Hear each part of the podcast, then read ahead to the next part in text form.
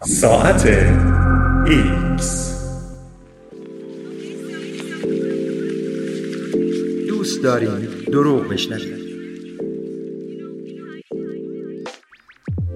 می توان عشق سیری ناپذیر به تازگی را مقصر انتشار سریع اخبار جعلی دانست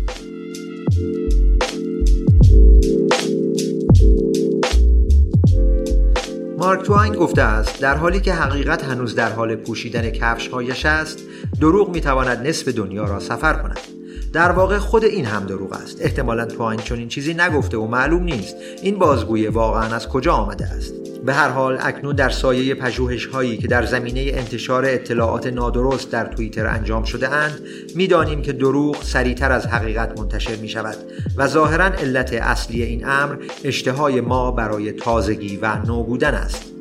در مطالعه ای که اوایل سال 2018 در مجله ساینس منتشر شد، سه پژوهشگر از دانشگاه MIT حدود 126 هزار مطلب را که بین سالهای 2006 و 2017 توسط حدود 3 میلیون نفر توییت شده بود، تحلیل کردند. درستی و نادرستی این داستان ها توسط شش وبسایت راستی آزمایی از جمله snopes.com و factcheck.org مورد بررسی قرار گرفت. مقایسه توییت ها نشان داد که دروغ سریعتر و بیشتر از حقیقت پخش می شود برای مثال توییت های درست به ندرت به دست بیشتر از یک هزار نفر رسیده بودند. در حالی که توییت های نادرستی که بیش از همه به اشتراک گذاشته شده بودند به دست یکصد هزار نفر رسیده بودند.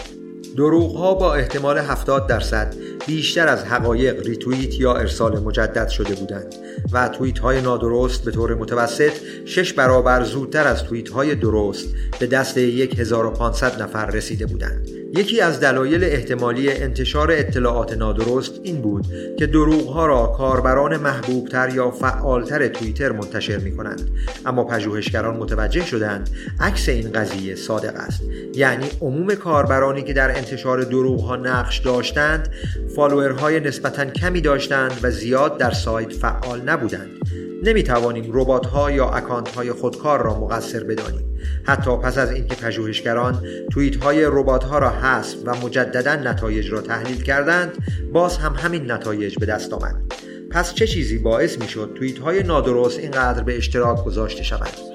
تیم دانشگاه MIT در پی تحلیل محتوای خود توییت ها متوجه شد دروغ ها نوتر و هیجان انگیزتر از حقایق بودند به علاوه دروغ ها بهتر پاسخ هیجانی ایجاد می کردند اغلب توییت هایی که کاربران در پاسخ به توییتی نادرست ارسال می کردند حاوی کلماتی بودند که تعجب یا انزجار آنها را نشان می دادند.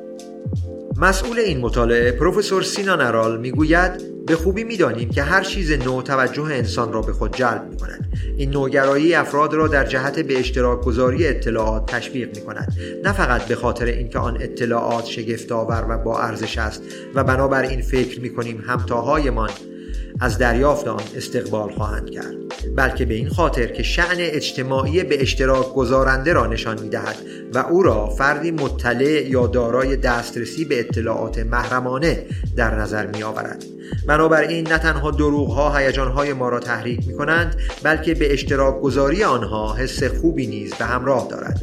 این پژوهش ها با سراحت این امر را که چرا خیلی از ما در وهله اول گول دروغ ها را می‌خوریم بررسی نکرده است. احتمالا اگر می‌دانستیم این مطالب جعلی هستند آنها را به اشتراک نمیگذاشتیم. افسوس که دهه ها پژوهش در حوزه روانشناسی نشان داده است که ما در قضاوت نسبت به اطلاعاتی که با آنها برخورد می‌کنیم عملکرد خوبی نداریم. دوست نداریم بیش از حد فکر کنیم. برای همین سریع نتیجه گیری می‌کنیم.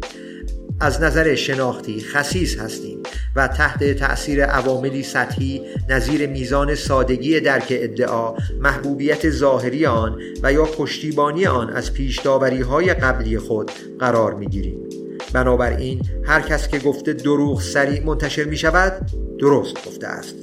حالا فقط باید راهی پیدا کنیم تا جلوی آن را بگیریم.